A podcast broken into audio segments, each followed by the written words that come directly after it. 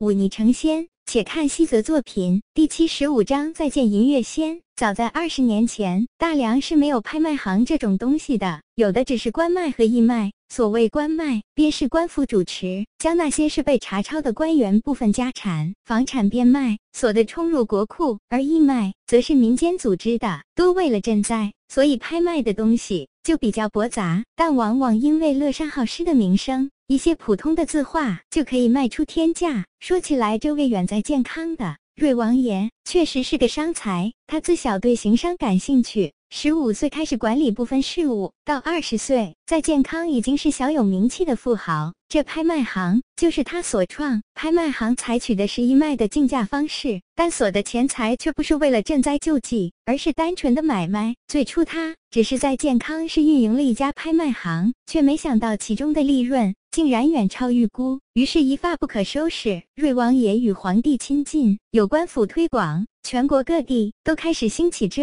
种拍卖方式。当然，背后的幕后老板都是这位瑞王爷。后人虽然也有效仿者，却大都不成气候。这位瑞王爷不仅善于商道，在儒道上亦有不小成就，且乐善好施。当朝皇帝曾戏言说，瑞王爷乃是当世子贡，可见这位瑞王爷的得宠。平州城作为北地第一雄城，瑞王爷眼光何其刁钻，自然不会放过这座拍卖行。几乎是与平州城同时建成，而且因为有着官府扶持，毫无悬念的稳坐拍卖这。一行的第一把交椅，这丰源拍卖行的老板同样身份不低，他乃是这位瑞王爷的小舅子，名字叫司马公。这人头脑聪慧，善于经营，又有如此硬的关系，稍加运作便赚得盆满钵满。这日乃是拍卖行一月一次的拍卖日，经过一月的准备，一切拍品自然早已收拾妥当。白冷则再次戴上那副青铜面具，穿上黑袍，一副神秘莫测的模样。可当他走进这拍卖行后，却看到并非自己一人穿的如此神秘，同样有这几个人将自己伪装起来，他反倒显得不那么独特。这源自这丰源拍卖行的一种拍卖方式——明拍。每一种拍卖品在拍卖前都会制作成清单，交给参加拍卖的顾客。清单上有所有商品的详细信息，包括一些隐秘的用途。拍卖师拍卖商品时，报出起拍价。接着就是在座的所有顾客自己喊价竞拍，虽然每人都有一个标号，以此来代替真实姓名，但并不排除有人会在拍卖结束后强抢豪夺、杀人夺宝。所以，除非是那种对自己身份格外有信心的人，否则都会采取一些伪装的手段来隐藏自己身份。白冷泽进入拍卖场后，立刻有小厮拿来一张拍品清单，并端上香茗。他大致看了一下这张清单。居然在清单上看到了一些了不得的东西，比如一幅三百年前大书法家李金博的墨宝。白冷泽曾在陆冲房间里看到过一幅类似作品，据说价值千金。再比如，曾在当剑宗山门前煊赫无比，最后却被龙羽一剑斩落凡尘的吕天志的佩剑银月仙。这把剑在吕天志被击败后就消失了，也不知道怎么会落到这拍卖行中。白冷泽随意的翻了。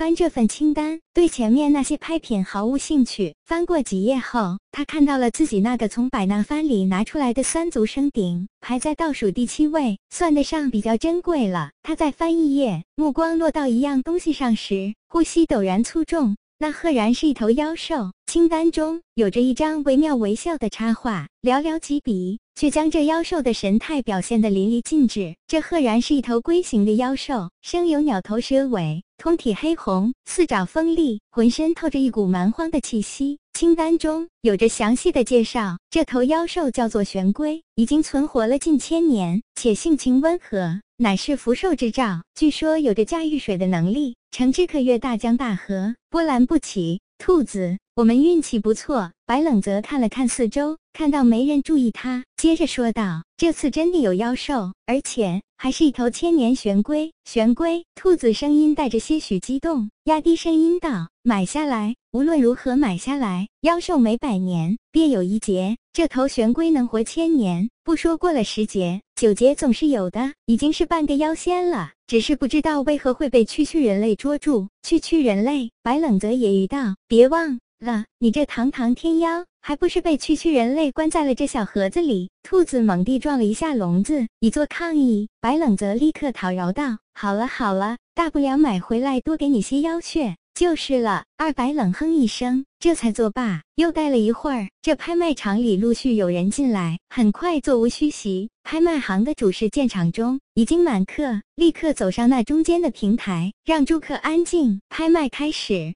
手里有着清单，对于要买什么，每个人心里都有了杆秤。对于不喜爱之物，也就很淡定的放弃，这倒是避免了前面花钱太大手大脚，后面无钱竞争的尴尬。从古玩字画到锐气宝甲，前面陆陆续续的卖出去了十几件器物，白冷泽都不感兴趣，只是拍卖几颗丹药时，象征性的拍了下来，接下里就再无兴趣，直听得昏昏欲睡，哈欠连天。直到拍卖那柄银月仙，白冷泽才稍微提起了一点精。神，这柄剑大家可能不太熟悉，我稍微介绍一下。主持拍卖的老者清了清嗓子，接着说道：“这柄剑叫做银月仙，利器排行榜第十七位，原是剑神山大剑师吕天志的兵器。吕天志当剑宗宗门一败涂地后，这把剑便消失了。至于为何出现在这里，恕不能相告。不过有一点可以确认，这把剑经过了吕天志数年的温养。”更是用了那积蓄建议的藏剑之术，这剑里还有着吕天志的一缕剑意。数月前，吕天志持此剑论剑于当剑宗数位长老，先拜眉心，后拜宁空号。若不是遇到那神秘的会议剑客，恐怕早挑了当剑宗。其剑意之强，可见一斑。闲话不多说，利器排行榜第十七位，银月仙，一百万两起步。现在开拍，拍卖场里略一沉静之后，叫价声此起彼伏，很快就叫破了两百万。利器排行榜第十七的利剑并不值这个价，这把剑珍贵就珍贵在曾被吕天